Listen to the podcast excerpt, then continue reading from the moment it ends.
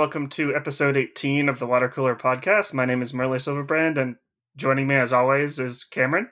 How you doing, Cameron? I'm doing good. And uh, today we're joined by um, one of my friends at the Old Man Orange and uh, Drunk Batman series. It's Ryan Dunnigan. Hello, Hi- thanks for having me, Marley.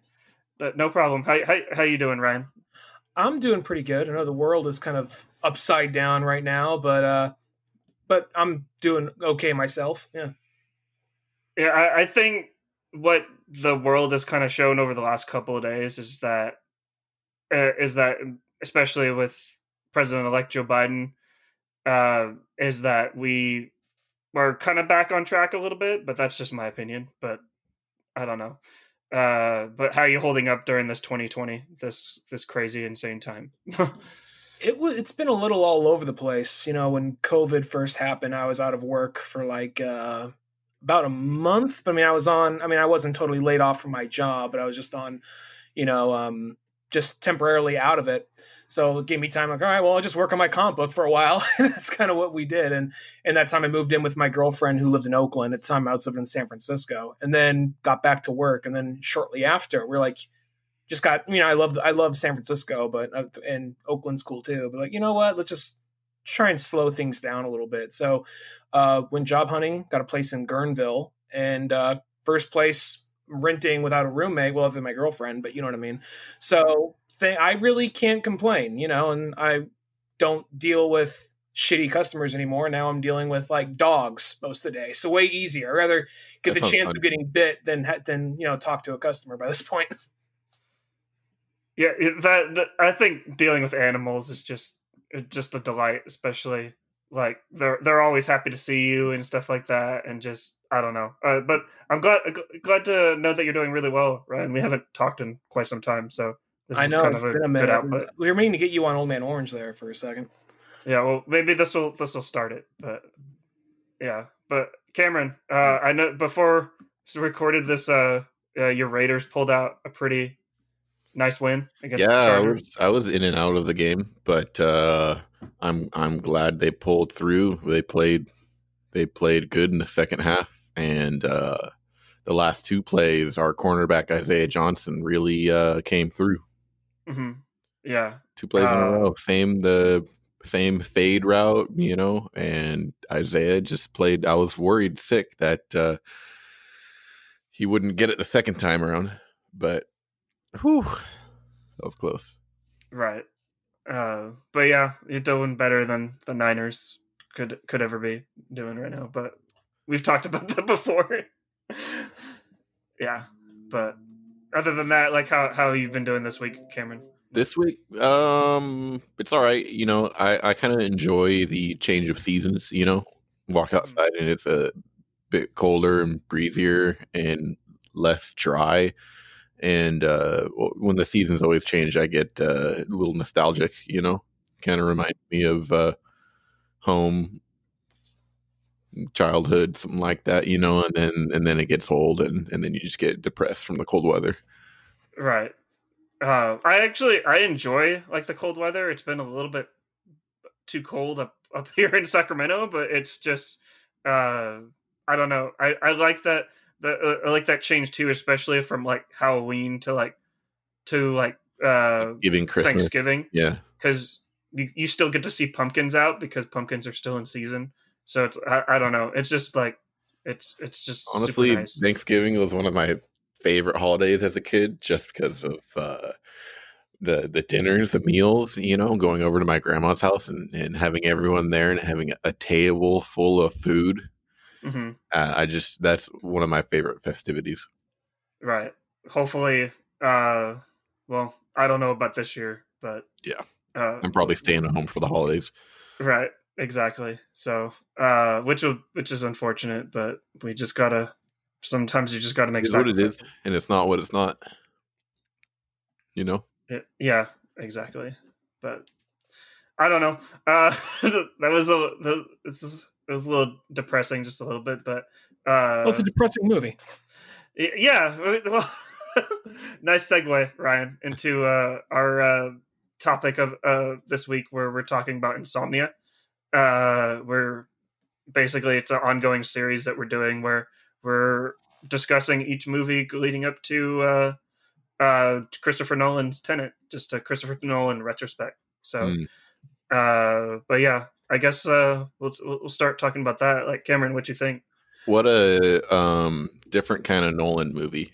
You know, kind of takes away the mystery magic that you get typically in his movies, and it's kind of just more straightforward, right? We it's and it's not like a typical murder mystery where everything is a mystery to the viewer. You know it. You know who who did it, and and it's more of a, a, a moral compass movie. You know what I mean?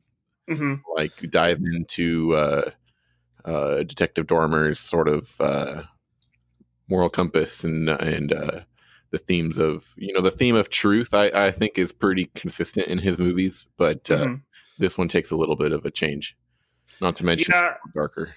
I think more the theme of this movie is more of the devil is in the details. Yeah, especially which I, I i don't know i just thought of that and i was just like that i'm going to mention that in the podcast because that just sounds profound just because this uh the, just the way uh like he's the, the movie starts where it just focuses on everything and and just and what he tells like for, what's the girl's name uh the young Caitlin? cat or Kate? the one that died or the detective. the the detective Um, it's on the tip of my tongue. It's uh it's hilary swank's character Ellie. Ellie Burr, yeah, Yeah. Detective Burr. yeah just the way he's telling her at the beginning of the movie like like focus in on everything and uh never small never things. leave an, Small things matter. ne- yeah never leave anything unturned and uh that ends up like spoilers for insomnia is that that ends up kind of like costing him and uh at the end of the movie More or less, yeah. uh, yeah um super interesting like it, it's like i agree with you cameron it's more it's more i think out of all of nolan's films at least the ones we've seen so far this one's more genre. Hmm and it's and i think that is attributed to the fact that uh the, it, it's not written by nolan. It's written written by someone else Yeah, and it's it's an- based off of It's an adaptation. yeah. So it's interesting to see what he does like with adaptations and we'll see that for the next movies we're going to discuss too uh it's, it's interesting to see like what he does with adaptations and still able to put his little twist on it so So I guess I think the big question for me, you know, there's not anything like um reflective or uh like super deep and philosophical. I mean maybe if you want to if you want to put it there, but I guess what I what I want to ask myself is do the means really justify the end? You know, like is what did what did what uh, Detective Dormer do? Was that morally good? Was that or was that a like a bad thing that he did by covering up his, his shooting of his partner. Well, uh, Ryan, I'll let you speak after uh, after I mention this. Is that I think that the interesting thing about these two characters, that Robin Williams character and and uh, Al Pacino's, is that they're both struggling with like with what they did. Like Robin Williams feels like uh, he killed that girl just because he felt like it was uh, like he felt like it, he was doing something right, but also was kind of struggling with like what ac- he actually did, and the same thing for Al Pacino's character. And I find that kind of connection between the two really fascinating. You don't really see that a lot in like murder mysteries, especially today and even back then. But but yeah, Ryan, what do you think? Um, I think that the well, first off, was something I really like about the movie because I remember, uh, I remember seeing trailers for this movie when it was first coming out and TV ads, just thinking, oh, it looks like another, you know, just another like detective murder mystery movie. And when I actually, you know, then I saw Batman Begins and Prestige and Dark Knight and found myself really getting into Christopher Nolan. So then I started just look, oh, he made that movie. Okay. So I remember getting this movie at the pawn shop and then watching it and just being like, wait, there's a whole aspect this movie didn't even advertise, which is the whole thing about how he accidentally kills his partner. And that big that like the the murder is solved very quickly. And I just think that's just such an interesting aspect because, I mean, maybe I don't know what the original movie that this one's based on. I don't know what they what details they gave away when before that came out, but I thought that was just a very interesting thing. Not just like not to not to tease that that that's the thing that's this is the thing like oh this, this is the movie we're watching the, it's a murder mystery very secondary and it's just more of them trying it was kind of like it's a more darker serious version of knives out kind of i think because knives out it's like you get that mystery out of the way very quickly and then you um and then it's just about staying one step ahead of everybody hmm same thing with this. I thought it was interesting that the whole thing with Al Pacino and Robin Williams in the movie is first off, it takes forever to even really get to see Robin Williams. And it's not a big thing when he's there. It's not like it's him the whole time. He's just, oh, that's him. Yeah, he, he's there. And then I like how Robin Williams is trying to like talk himself through and he sees some kind of kingship between him and Al Pacino. But Al Pacino's like, dude, you're a piece of shit. I deal with you guys all the time. The only reason you're not in handcuffs right now is because you have something over on me, which was me being sloppy. Hmm Like I, I just thought that was. In, oh, sorry, go ahead. Yeah. My question is is like like what he said when he was speaking to the uh, receptionist at the hotel when he told the when you revealed the story of the uh, investigation, the internal affairs investigation from L.A. Right? Why they were investigating it because he planted blood on the the suspect's uh, clothes, right? And his excuse was that the the end justify the mean or the means justifies the ends right Mhm. my question is is is that morally a, a good like can you really justify the end because of that i mean is, does that make him a bad cop does that make him a dirty cop because he did that I think at the end of the day, we're meant to view him as like. I think when we first see Al Pacino, we're meant to think he is like the good cop. He's always has good the cop. intentions yeah But then as the movie goes on, we see him slip here, we see him slip there, and then we see him coming with excuses for this reason or that reason. And I feel like that he's meant to be a good person, but maybe not the best cop, just because, you know, he says to the uh, the lodge owner, like, no one, most people never meet a serial killer, so, but I deal with them all the time, so they don't know. I knew, I knew, and it's just like maybe you did, or maybe you think you did. So I guess that's the thing that makes that brings up the question: was it right or wrong? Because we he really could not find enough evidence on the guy, so he planted the evidence. Right.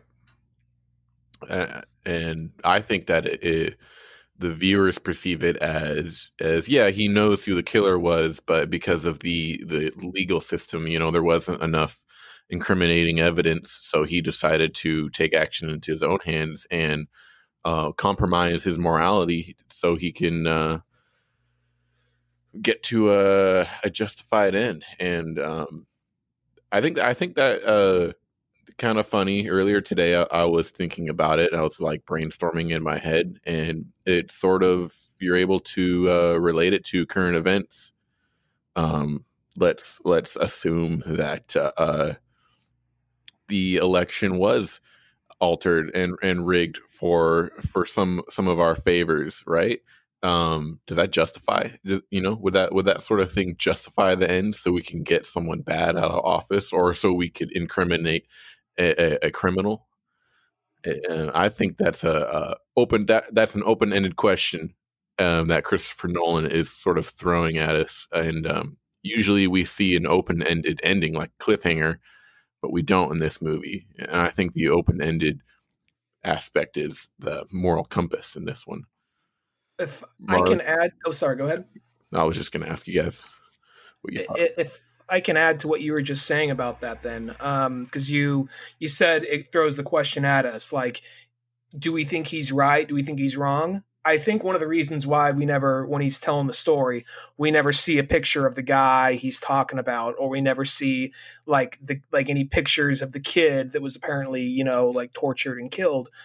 I think that that's almost it's it's made it to be harder to because if, if they showed any of that it might sway us one way or the other so for that reason we're just going off of al pacino's word so Right. you're like well i've already seen you in like weird stressful situations so i really don't know if you did make the right call Marley, what do you think? Well, I, I think the the most fascinating thing about this is like when Al Pacino, like Ryan, I like how you said that he accidentally shoots his partner, but I feel like that could even in itself could be open ended, just because the way that scene is shot. I, I like I, I love the way it's shot, just because you, you're getting like POV shots of him like seeing through the fog and just kind of like Christopher Nolan just does like a masterful job of like putting the audience in Al Pacino's shoes, like you, not in just in that scene, but throughout the whole movie of just him feeling tired and just kind of the way he pieces stuff together. Like obviously, like when you're uh, when you're sleep deprived, like information doesn't come to you like uh, uh like off off the drop of a hat. You kind of have to like uh put pieces of the puzzle together like very slowly. And Al Pacino's like performance, it in my opinion, like definitely like helps with that. And and I don't know.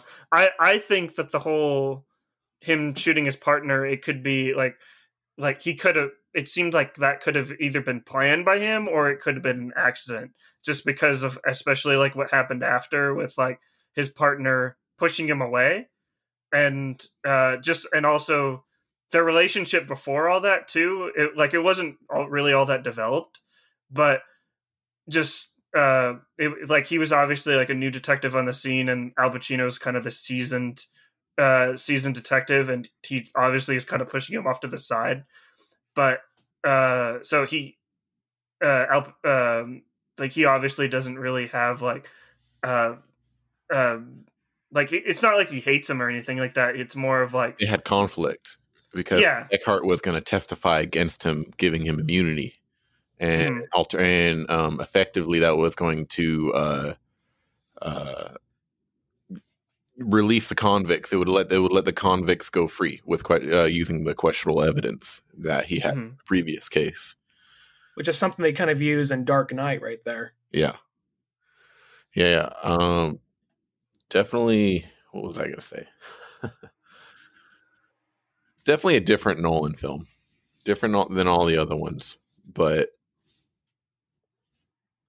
feels like a very underrated Nolan film because I feel like most of the time when people talk about Nolan, it's usually uh, Batman or more of his sci-fi oriented movies. But um, I think that this is like I, I, the only Nolan, the only two Nolan movies I have not seen is Tenet and Following. I've seen everything else, and I think this is a very underrated movie of his. Yeah, I, I definitely think it's underrated too. Uh, but I think the reason why a lot of people don't necessarily like talk talk about this one uh, generally is because, like like I mentioned this before, is that like he also he didn't write it, and his brother didn't obviously write this one too, and it's and uh like usually if uh, it's based off an adaptation, he's usually writing like the script or like he has like all control. But uh the fact that he picked up the script and was able to like like direct uh direct this and and still make it coherent it's i i feel like it's a like a it's an incredible feat. And it, it's it probably more, could be like one of his best films. much more of a, a character drama.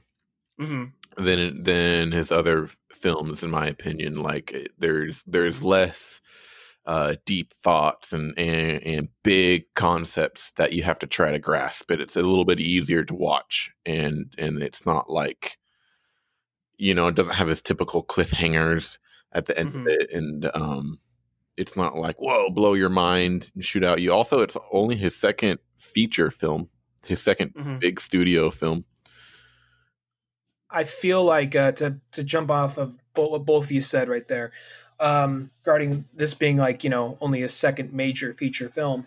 I feel like this was kind of like, um, I mean, um, maybe he didn't want to do Batman right off the bat, but I think he wanted to do something bigger and try. I think I think actually maybe he did want to do Batman at some point, and they almost use. I I wouldn't surprise me if this was like sort of their test, like the Wachowskis came to Warner Brothers, like, we got this idea for this thing called The Matrix. Like, that sounds good. But we don't even know if you guys know how to work a camera. So try the smaller independent budget movie about like a lesbian couple and it's also a crime film. So do that, and then they got Matrix. So I can almost see this being kind of like that for um I like that. for Nolan.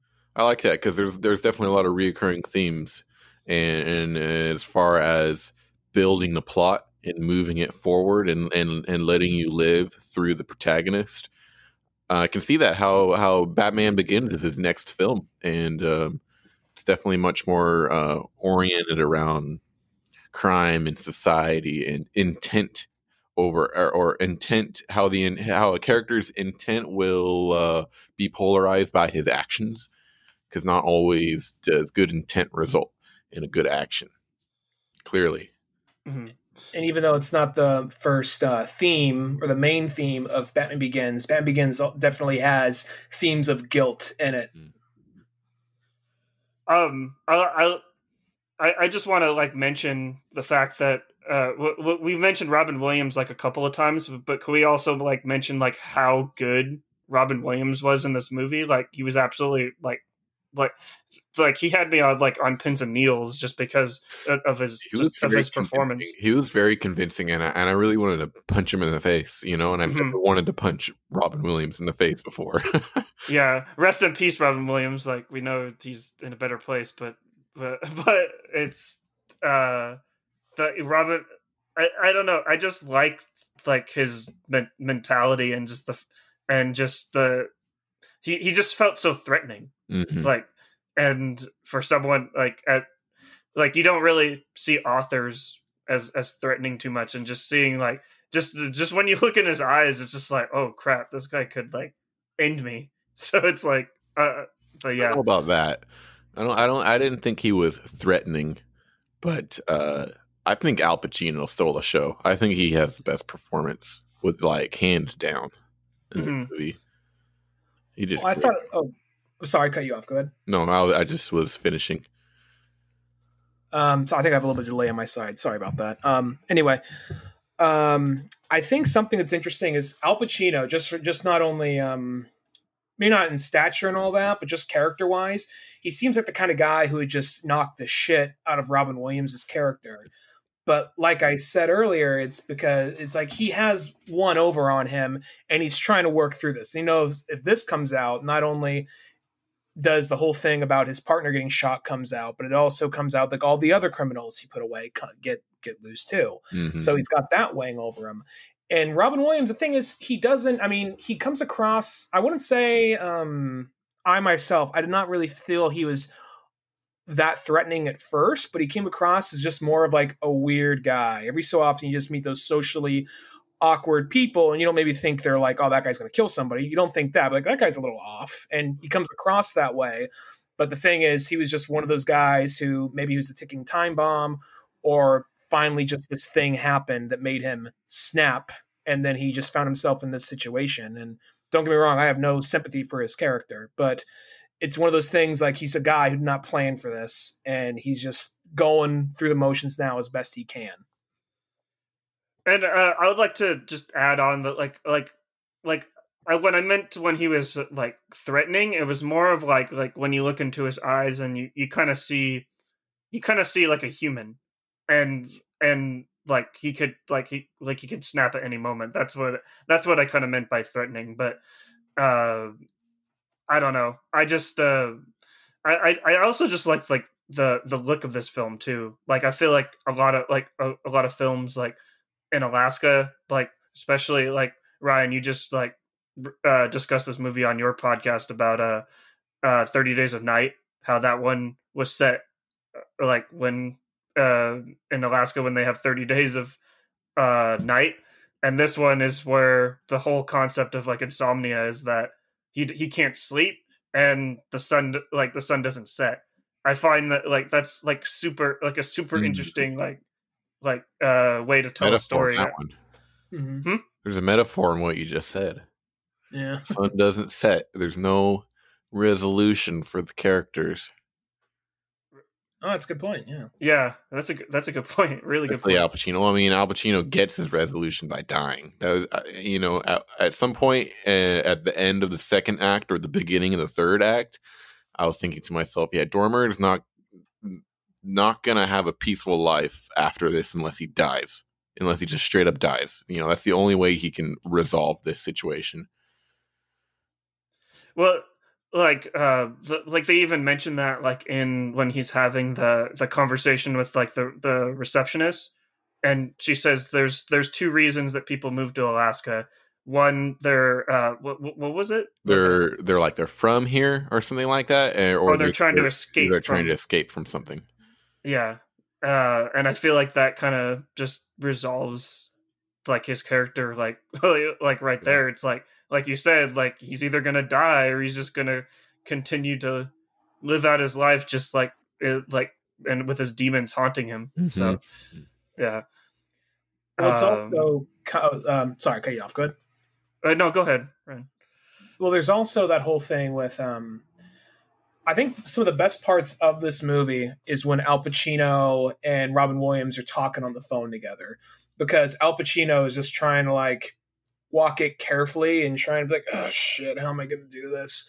Well, Robin Williams feels like I can talk to someone about this because he's in the same position as me, and he's trying not to give too much of himself away, but enough to like um enough to because you know there's a part where he says like you know when i i never intended to kill her he just i was trying to be there for her and then she started laughing at me and then i hit her and then i hit hit her again and then the next thing you know i knew i couldn't go back and it just became this and he's just like oh god it felt good to get off my chest so i think that's meant to be like slightly in the in the darkest way possible, kind of funny, like, whoo, okay, now I can I can go to bed tonight, you know, and then Al Pacino's like, I'm not this guy. I can't be this guy. And that's where he's like, when I talk about Eckhart, he's like just hangs up. Yeah.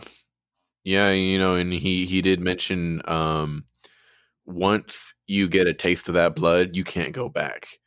Right? And Al Pacino sort of you sort of develop that saying onto Al Pacino's character because he did something like that wasn't that uh you know he he fabricated evidence in, in, his prior case you know once he did that once he got the taste of that blood he couldn't go back he accidentally killed eckhart he instantly knew what he had to do because he's done it before mm-hmm. so yeah yeah um there's even that parallel between um between his old case and what Robin Williams is trying to do with the uh, shitty little ex boyfriend guy. Mm-hmm.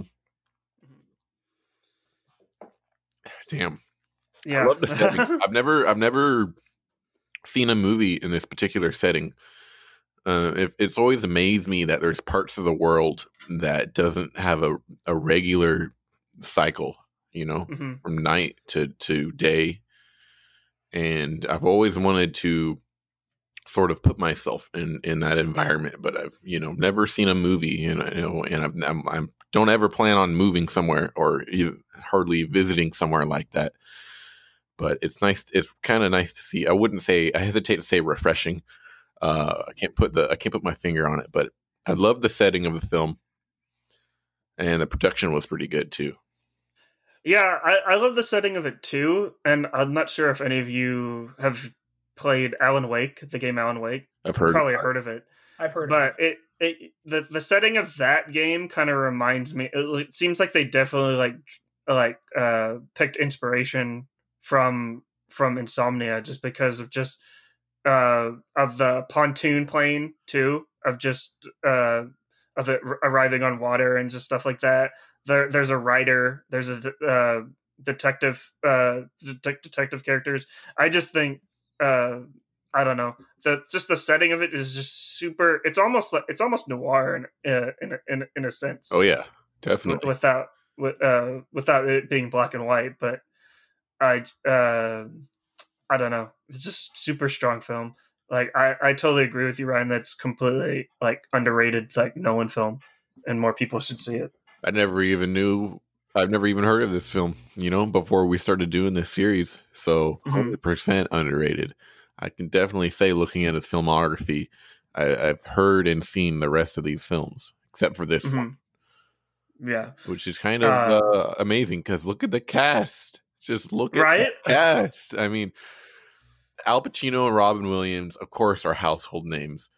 Mm-hmm. But let's talk about Hilary Swank. I, I never, you know, when I was watching the movie, I didn't really know that was Hilary Swank. Or I didn't like attach the name to the character, Mm. and then and then I'm like, wait a minute, that's the girl that uh the members of the Office debated over whether she was attractive or not. Do you remember that? Oh my god. Do you remember that? Ryan, have you seen that, you go to that? I've only seen random episodes of The Office, but from what I've seen, it sounds very fitting. There, there's one, yeah. There's one episode where the the whole entire office is conflicted. They can't uh, agree whether or not Hilary Swank is attractive or not. Or I'm sexy. assuming eventually a whiteboard and cue cards come yeah, out. Yeah, the the word was sexy. I think not just attractive, because of course she's attractive, but sexy is a different level of attractiveness. But hotness is also a temperature. It's not attractiveness. And I was thinking to myself, wow, what a, a, a huge smile she has. Like, oh my gosh, you see all those pearly whites, you know? And I, Mhm. I could definitely see how someone would see that's um, a, a, a interesting look. I hesitate to say weird, but uh, uh, there are parts of the film where I'm like, is she attractive? Is she not attractive? I could you started had your own office. Yep, yep. I know. At the end of the film, she definitely is. She she definitely is. She's Yeah, well- lady. Speaking of the ending of the film, like, what do you think of like her decision to, like, w- have the bullet in her hand and have the opportunity to throw like the evidence away, I- and then Really cool because she was she started out the character development started out as she's a really good cop. She really admired Dormer and all the cases he's done, and she really looked up to him as being a good guy, you know, that does good things. And um, you know, as she as the movie begins to progress, she starts to you can see her her uh questioning inside of herself Dormer's intent and um, Dormer's morality and whatnot. And by the end of the film, she she sort of goes from wanting to um, interrogate Dormer, wanting to him to be put away, you know, and he deserves to be um, incriminated, to flipping it where she understood what Dormer did and she understood that Dormer was trying to justify the ends. But I was so happy to see Dormer stop her from doing that and say, mhm. you know don't stray away from who you are and you don't you don't want to taste that blood from being a doing a uh being a bad cop you know what i mean? Not to say that she would have been a bad cop if she did that but it, it, it goes along the lines of once you get a taste of blood you can't go back you're just going to want more. So you get used to doing those things it's going to be easy for you to do those things in the future And Ca- Cameron, I like that you said that just because I feel like you, you just said a reason that you can kind of, I can point this t- into something like from my personal life is that I think what Nolan is trying to say with that scene, especially, and especially with her character, is that it's like you should never meet your your heroes just Mhm. because like she she obviously idolized uh idolized him like all throughout school. And like she she, she mentioned like all of his cases like when she first met him and she was almost starstruck. And like as she started working with him she was like oh this is like a dream come true. And uh yeah. and like at towards the end of the film it's like uh like you said it's just like just don't become me. Like write your own path. Like it's it's fine for you to see inspiration from me and like be and get into this field because of me but like create your own path create who- you uh become. Like for me it's like like it's fine to like look at see inspiration from the like artists that i look up to but i have to like create my own path and kind of uh and and just uh you, you see what i mean? Yeah you really have to separate the experience you have with an artist or a particular role model to who they actually are you know Mhm. like dormer was this great cop who did a lot of good things but when she began to when burr began to sort of realize what he has done and how there's an internal affairs investigation he uh she figured out that uh his partner wasn't killed by Robin Williams' character. So all of a sudden she's faced with this uh sort of barrier of your role model being a good guy or a bad guy or a good model or a bad role model. So yeah, you know, you you you said it. You put the nail on the head. Don't don't meet your heroes, you know? And it's it you cuz when you do, you can you you will probably face that conflict and you'll either stray away from um the inspiration that they brought you or you might begin to um succumb to the sins that they've done as well. Uh, mm-hmm. Ryan, do you have any do you have any heroes that you could apply that to? You think? I really like Quentin Tarantino, but I'm guessing he's probably. I'm, I'm just assuming if you say you like a movie that he doesn't like, he's like, "Oh no, that movie's terrible." Let me tell you why. I, I could just imagine that. But you know, I think we all have like heroes that once we if we got to know them as people, like, oh, that's unfortunate. Um, I had a, I'm a huge Smashing Pumpkins fan. I have a friend lived in Chicago and actually took classes that Billy Corgan was um was teaching at like the university there, just random classes. And he's apparently a really pompous asshole, which which is unfortunate, but you know, can't wear that much eyeshadow and be bald and not be that, I guess. Right. uh, I think like another thing too is that that we all can kind of like see some comparisons to is that like when Martin Scorsese came out and said that he just doesn't like Marvel films, and for like a lot of people, that's like Martin Scorsese makes some of the better best movies ever, and the fact that he like when we found out that like he doesn't like the same things that I like, it's like it's it's like the it's that weird kind of it it, it goes going back to like the whole insomnia. It's like like like it's uh like it's good to like meet your heroes and know like like what they like but like th- he's human like he's not gonna like the same things that uh like and also a different generation but i'm i'm not trying to I'm, i can not really see where i'm trying to pull from that but well but yeah. Just to add to that real quick i'm not going to try and go like well yeah well tell martin scorsese nothing like that but i think the thing is i'm not surprised you look at his filmography i'm not surprised he doesn't like a marvel movie i get it. He still has made some of my favorite movies but i, I think it's the thing he said that like he like he doesn't count them as cinema. It's like dude dude it, that that's this that's the statement is like he doesn't consider them cinema. It's mm-hmm. like that was the thing that kind of I think I, I don't I I understand if he doesn't like Ant Man because I've seen Mean Streets I've seen I've seen like Alice doesn't live here anymore so like I'm not surprised he doesn't like Ant Man. so. That yeah, that's where you really got to uh, um, like I said, separate your the experience you have with a certain model and the inspirations you gain from them from the uh, actual person that they might be that that that they expose to you through media outlets or or maybe actually meeting them and he totally blows you off like you're a you know a pile of crap or something like that. And you're like whoa wait a minute. This dude like inspired my whole life and he just treats me like dirt you know? Well you sort of have to separate that you know? Also have to understand that you know you know they're probably being approached every day too whatnot mm. or or they have uh their views of films or their views of music or politics are are um, derived from a series of events that led them to be who they are. You know, we wouldn't have Kanye without him being Kanye, without him being mm. the the character he is. You know, I love Kanye's music. I will go into, you know, him and Kid Cudi and all those guys have incredible uh, discographies to me. But when you sort of un- unravel the character that you think they are, they have they have a troubled past, you know, and they have uh, flaws in their character as well. And you you said it before, Marley. Uh, I think on a previous podcast was separating the artist from the art. Mm-hmm. It's not so uh, easy for fanatics like us, I would say. Mm-hmm. Um, well, yeah, it's definitely not easy, but like going back to like like Hilary Swank's like decision and just the fact that she was able to focus on the facts mm-hmm. like throughout this entire case, regardless of like her like idol, like it was her idol is like at the center of like center of those facts. She still focused on them and thus kind of putting her full circle to like what her idol says, like focus on the little things, focus on the facts.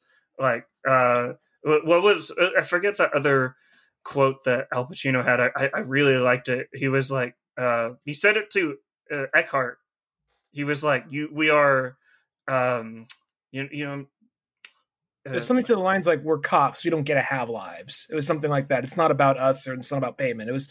I'm not sure if that's the part you're talking about. But it was something around those lines. Yeah, it's exactly what I was talking about, and I just find I I, I don't know. I just found that like a really good line, and just the uh, I don't know. I just uh, I don't know where I'm going with that, but yeah. Well, uh, to bring it back to Hilary Swank, I actually thought it was interesting. I know that we talked about how she idolizes Al Pacino, and as time goes on, she becomes a little bit more questioning. But I do like the stark contrast she has when she starts the movie and when she ends the movie, because by the beginning of the movie, she almost seems kind of like the like, oh, gee, Willikers, kind of like Yeah. kid sister of the whole police department. I'm like, yeah, all right, Nancy Drew. What do you actually? They literally make a Nancy Drew joke in the movie, and mm-hmm. she's surrounded by all these bros, and it's not to the, it's not, they're not like dicks to the level of being kind of like you know like oh whatever. You can see they like her. They you can see they're all they all care for each other you know all these different cops. But you could see that she's like the one person who's looking for all the fine little details. And when other people just dismiss it she's the one person like no no no let's just let's focus on this for a minute.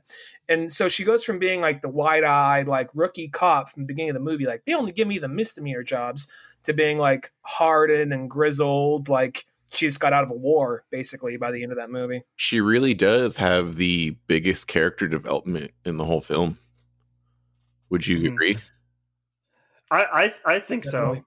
Uh, like she definitely like like like what Ryan just said. She starts out like super new, like just out of um just out of school, and then uh, she just turns into like she basically in a way with minus like like like we discussed this before. Like she kind of turns into Al Pacino, but st- Yeah. minus the uh minus the murder. I But- know uh, Will Dormer is the protagonist, but uh, her character is probably the one that the audience should relate to the most.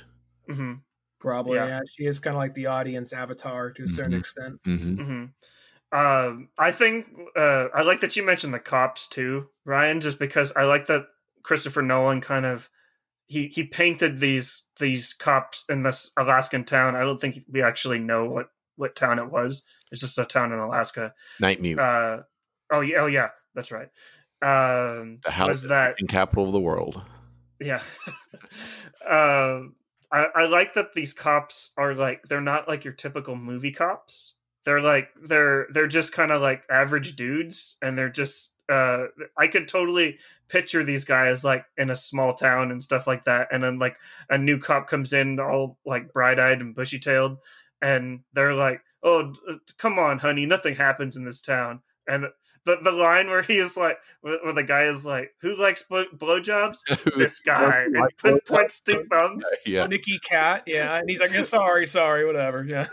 Yeah. he embodies what Ryan was saying. right.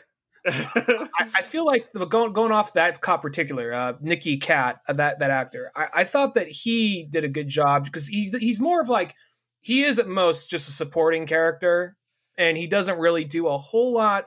But I think he kind of helps the atmosphere and give give a vibe of what this being a cop in that town's like. Like he's a detective, and he's probably mostly good at his job, but he's almost kind of like he's not the guy who's always trying to butt heads with Al Pacino but he's the guy like, all right, here comes some big city cop, and he's not going to be the guy. He's not going to be the shit heel, just foiling every opportunity. But he's the guy like, all right, here he here comes the big cop because apparently they don't think we could figure this out ourselves, but whatever. Yeah, and then when Al you- Pacino does throw some info at him, he's like, oh, okay, all right. I, I just like that because in most movies, like m- movie cops are just kind of like this, uh, like they're like they're big, muscular, and just like they're like they're the dudes. Like they're gonna get to get stuff done. But uh, in like a small town like that, it's like like some sometimes they just enjoy like going to the local diner and just having a cup of coffee and just like and and just chilling like because nothing happens in that town. And Well- Oh, sorry, go ahead. Yeah. uh, no, go ahead. Mhm. I was gonna say like that guy in particular, Mm. he even he even like came across as like he was very straight business when he was working, but the second they're at the diner, that's where he finally opens up and starts telling jokes. Like, okay, I'm off the clock. I can be this guy now. Right. But but Cameron, what do you, what do you think? Mm? What do I think about that? Yeah, I mean, you guys Mm-hmm. pretty much said it. Um, Mhm. I was actually just looking at Nicky Katt's uh, what all the movies he's been in. Filmography. Yeah, he he's in The Dark Knight as a SWAT member. He's in The Sitter as an NYPD officer. He's in Harold as a police officer. There, there's a he's in The Brave One as a detective. Um, he's, He's in one of those character actors who's yeah. in a lot of stuff. Like I remember, it's weird when I was a kid. Like I, I I found myself watching more like adult dramas as a kid than I do as an adult. He was like one of the teachers on Boston Public, and I don't know why I was watching that in the sixth grade. For some reason, I was, and um, he was That one. was, He was a like basic cable show, right? it was on. No, it was on. I think it was on Fox. It was just on Fox, and it was just about like a Yeah, school and high school and public high school in, in Boston. And he was just uh he was the cool renegade teacher. And I remember just seeing him pop up in movies like, oh, it's Mister So and So from Boston Public, you know. So yeah.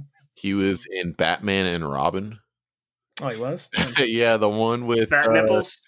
Uh, he played the character Spike. I, can't, I don't remember who he was. Oh, I think that was one of the that was one of the gang members in that for a second. So I couldn't even recognize it, him. it was the one with uh, Arnold as the ice guy, the Iceman. That Batman, Oh, yeah. George Clooney. Oh, geez, and then he ended up being in the Dark Knight, another Batman film. As he was uh, the bad guy in Secondhand Lions. yeah, yeah. and He was Stan. He was in School of Rock. He was the guy who was selling the uh, copy of Eva- Italian Vogue in uh, Death Proof. I haven't seen that movie. Oh, you haven't? Not Okay. yet. Not yet. I I know I should. It's Maybe probably we- Tarantino's worst movie, but yeah, no, it's still worth seeing. It's like a collaboration though, so it's not just his movie, right? Uh, no, that one's it, it came out like it was uh, Planet Terror and Death Proof were released together, and they had other directors put little like trailers of fake movies between them, Mm. and so Death Proof is all him though. Oh, So- okay, okay. I know, because I know he worked with uh, Robert Rodriguez on on that sort of thing. But uh, Maybe you remember can see it when we do the Tarantino retrospect. yeah, eh, we'll see. We'll see. I remember um, going over to a friend's house when I was really little, and they put on Death Proof. And I think we got through like five or ten minutes, and their parents turned it off because like some lady like had her foot up on the dash, and then they get in a car wreck or something like that, and just flopping down the side Yeah. of the highway. I, when I was a kid, I couldn't handle that shit. Right. Yeah, probably the one super violent part of the movie. Of one of two parts, but yeah. Oh, but I guess going back to going because he, he's one of those guys just pops up in a lot of movies and he's Yeah. always pretty good. But um, I But guess he- going back to Insomnia there. Uh, yeah. Hmm. I was I was I was glad I forgot he was in this movie actually. hmm Yeah, uh, I think like like I know we're we're not Cameron. We're not really ranking like the the Nolan movies yet, but we'll probably do this at the end. But I think this one is definitely like it's up there with like Definitely consider it when we watch it. Yeah. I don't. Yeah. I don't know though because I'm looking at the rest of his filmography and I just love some of these films. I love The Prestige. I love Inception and Interstellar. You know, and, and Memento, and I really consider them some of my favorite movies. Just because I love movies that make you make you really think hard about deeper questions, and mm-hmm. and not that Insomnia doesn't, but I don't think Insomnia really devils into it as much as like Inception or Interstellar do. yeah, or even like the last couple movies that that we discussed. Mhm. Like even even fo- like I I think following kind of had a little bit more like uh like it had like a little introspection, like a little bit more than this one. I, I disagree, but I see what you're saying. yeah it's just i don't know like like i said like this is this is genre and like it's christopher nolan trying to get taking a stab at that like memento i guess uh now that i'm thinking about it memento is a genre film but it's more like there there's more themes in memento than than this Mhm. film so uh but yeah um i guess uh we'll, we'll- say like next week I, I was kind of thinking about this cameron should since the next three films are going to be are basically it's, it's batman and then dark knight should we do that do those together Or Yeah, should we do it but one- did he made the Prestige in between Batman and Dark Knight? Okay Um, and then he made Inception in between Dark Knight Rises and The Dark Knight. So that could be something we could do. We could just watch the Batman trilogy Mhm. right? Since it's a trilogy, right? They're his only um sequels that he's ever made. It, it, it would kind of make sense to watch them um, Like one back week at back. a time, back to back to back, you know, instead of going from. But alternatively, it could be a nice break, you know, like maybe we don't want to, you know, Batman out for three weeks. You know, we could have the Prestige and Inception in the in between them. So I'm, I'd be down for either or.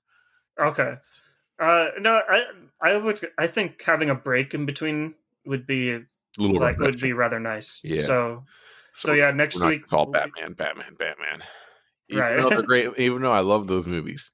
Yeah, and not like a, we hate Batman. Sorry, Ren, but The fuck does that mean, huh? uh, but I think it would be nice just to have a break. But uh, but yeah, um, next week we're going to be uh, discussing Batman Begins, which I think it in out of all since we obviously are reaching, we're at that point where we basically have seen these movies. We're just kind of re- recounting them. Uh, I I think Batman Begins is the strongest out of all of them, but really? that's just debatable. that can be debatable. we'll have a little pregame discussion. Why do you think that? Because I definitely would argue it's the Dark Knight, of course. I I I honestly well one with uh, it's uh the one with Liam Neeson in it, the most Liam Neeson um time, and also I just I, I appreciate uh, like I know origin stories are a little bit played out, but I feel like this is probably one of the better origin Oh, yeah. stories, especially the way it's crafted, the way Nolan crafts it, and uh, I remember uh, this. This is a little bit. Um, uh, it's a little bit one dimensional, like uh, a way of thinking. But I remember when I first saw this, and I I, I love the fact that freaking Nolan turned Batman into a samurai. I, I just love that that that aspect of it, and just the way uh that uh, like I didn't I, I didn't read the like the Batman comic, so I don't even know. I like I'm not sure. Maybe Ryan, you'll be able to like uh chime in on this. Like I'm not sure if he's a samurai like in like the Batman comics, but I just like that kind of take. Yeah, that your your opinion still is validated and still has credit to it. Mhm. the, the comics he did do some uh training and we do see him go across the world and all that but ever since batman begins they like to have way more flashbacks now so Mhm. Yeah. Uh but yeah, like I still like the Dark Knight. I think Dark Knight is like it's best like it's it's definitely one of the better Joker performances. Like I I don't think there's I don't think there's a a- a question with that. Like even with taking Joaquin Phoenix and well, I guess Who? uh, I was gonna I was You gonna say? Hmm? Who you gonna say? I was gonna Don't- don't- don't- I was gonna say Jared, Jared Leto. The damaged Jared Leto Joker. In but- my in my head canon, uh, Jared Leto's Joker wasn't the actual Joker. He was just an impersonator. He was he just got back from the gathering of juggalos Yeah, he was just pretending to be the Joker. So my that's my head canon is Jared Leto wasn't actually the Joker. yeah, they might try and do something like that they're they're trying to reassemble the whole dc cinematic universe now so Yeah. who knows what they're going to do with that but yeah I, oh, speaking of that, I, I can't tell you how excited I am for the new Suicide Squad. oh that's going to be pro i'm James hoping that's going to be good James Gunn. John Cena. Oh, geez. When I was a kid, I was the biggest John Cena fan in the world. Probably not the biggest one, but I was huge into John Cena. And now that he's like a Hollywood actor, it's kind of Mhm. bringing out the kid in me again. Yeah, like John Cena's u- he's good in a lot of the roles that he's in. Like especially especially now. Like he was in a was he was in Fast and the Furious, right? They Wasn't- haven't released that one yet. Oh yeah, that, yeah, that, that's right. play, but Yeah. he's definitely the best actor to come out of uh, WWE since The Rock. Yeah, I would I would totally. who- Is there anyone else? What, oh, Um, there what are about uh Bautista? oh, but okay, Batista is Batista is good too, but I gotta you know, and he's Well, he's been in bigger films than John Cena has, but I gotta give Stuber. an edge to John Cena. You know. He- Batista lucked out because he got that Guardians role. Um, Yeah. say he lucked out, but yeah, I mean, if John Cena got a, a that sort of a role in a Marvel film, I'm sure would we would be putting him in the same plate. John Cena Right. hasn't been in as many big films yet, but I genuinely think John Cena is a better actor. Well, For, I uh, think any oh. I I think any W WWE like superstar that stars in Stuber alongside Kumail Nanjiani is uh, the better actor. I haven't seen that one yet. That that's that's sarcasm in case they come across over the air. He- I- I'll say I thought Batista did a really good job, even though it was a very small role. I really liked his part in the newest Blade Runner. Oh yeah, Really? yeah, that was Yeah, Oh, and I totally forgot he was in that. oh, the It's like- trailer for Dune. Oh, Batista in that looks so badass. I can't wait for that film. Next, I haven't seen the trailer for Dune yet. it looks so sick. It looks Yeah. gnarly. I love it. I am super. I'm super excited. D- like the Denis uh, Veno, whatever his last name is. Uh, sorry if he listens, but uh, but he's probably one of my favorite working directors. Like uh, like working today. I think it's. Uh, I, I can't wait for Dune, but but yeah. Uh, next week we're going to be discussing uh, Batman Begins. Ryan, you're welcome to join us if you want, but if you're if you're busy with great. I'm looking or- forward to it. You definitely should, Uh, Brian. I think uh, Yeah. I think you add a cool element to the podcast. you Oh, I think it would be fitting too, just because Ryan has done uh drunk Batman. He played Batman. Oh, really? Uh, and yeah, a form of Batman. yeah. Sounds like Ryan knows uh, uh, about the comics. He could he could provide some some uh, important references. Perhaps. Uh, I I'd love to come on. Yeah, sure. Any any opportunity to talk about Batman, definitely. right. Uh but yeah. Um I, f- I feel I don't really have anything else. Like R- Cameron, do you have anything else you want to mention? Uh, not really. Yeah. It's uh but yeah, uh Insomnia, super good film. I really enjoyed it. How would you? Uh, Uh, how, what would you grade it? Give it a, a letter grade. Oh, let it. This is the first time we're, we're doing 10. this. Uh, I would say I would give it like I would give it like an A minus. Like to be honest, Okay. just because it's well crafted. Like it's obviously it's uh, like I said, obviously a genre film. And it's pretty. It's pretty predictable. The performances are good, but uh, I feel like it could have been more.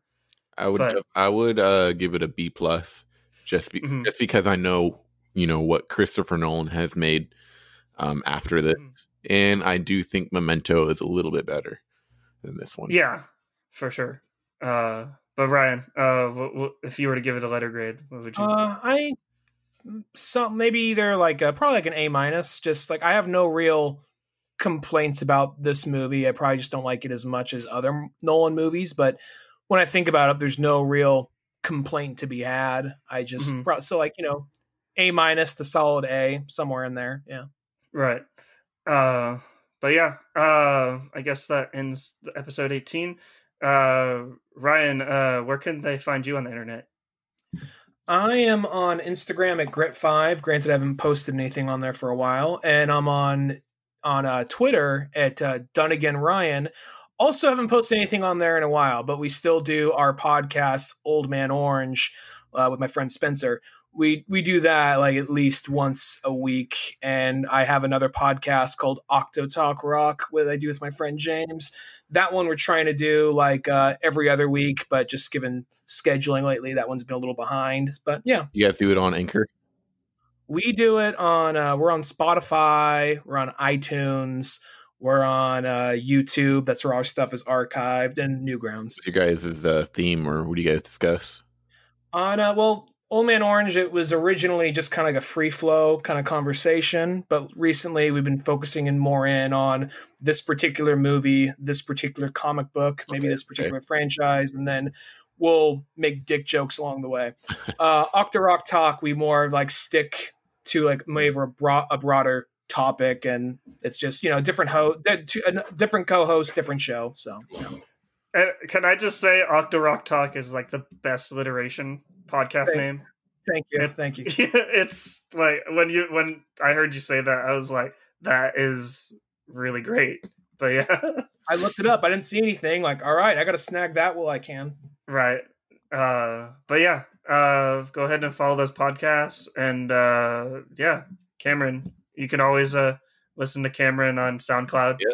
I'm on Right. SoundCloud, Cameron Avery. I've been trying to post uh more well thought out ideas. I pro I uh uploaded some um John Frusciante inspired songs. Uh went on Oh, sweet. YouTube and I uh, I saw this dude, yes, Yuda, his name is on YouTube.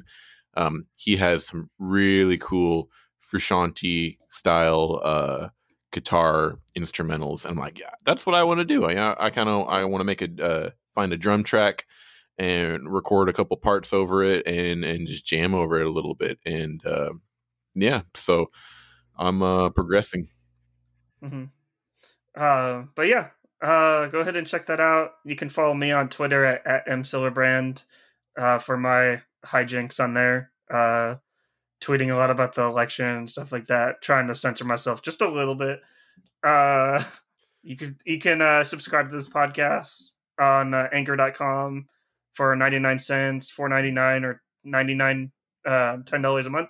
Or hundred dollars Uh, if you want. You can just But throw yeah, yeah. I'm not. uh yeah It's yeah why not yeah we're doing a good job i think we are uh but yeah um but yeah anyways my name is marley silverbrand I'm Cameron Avery.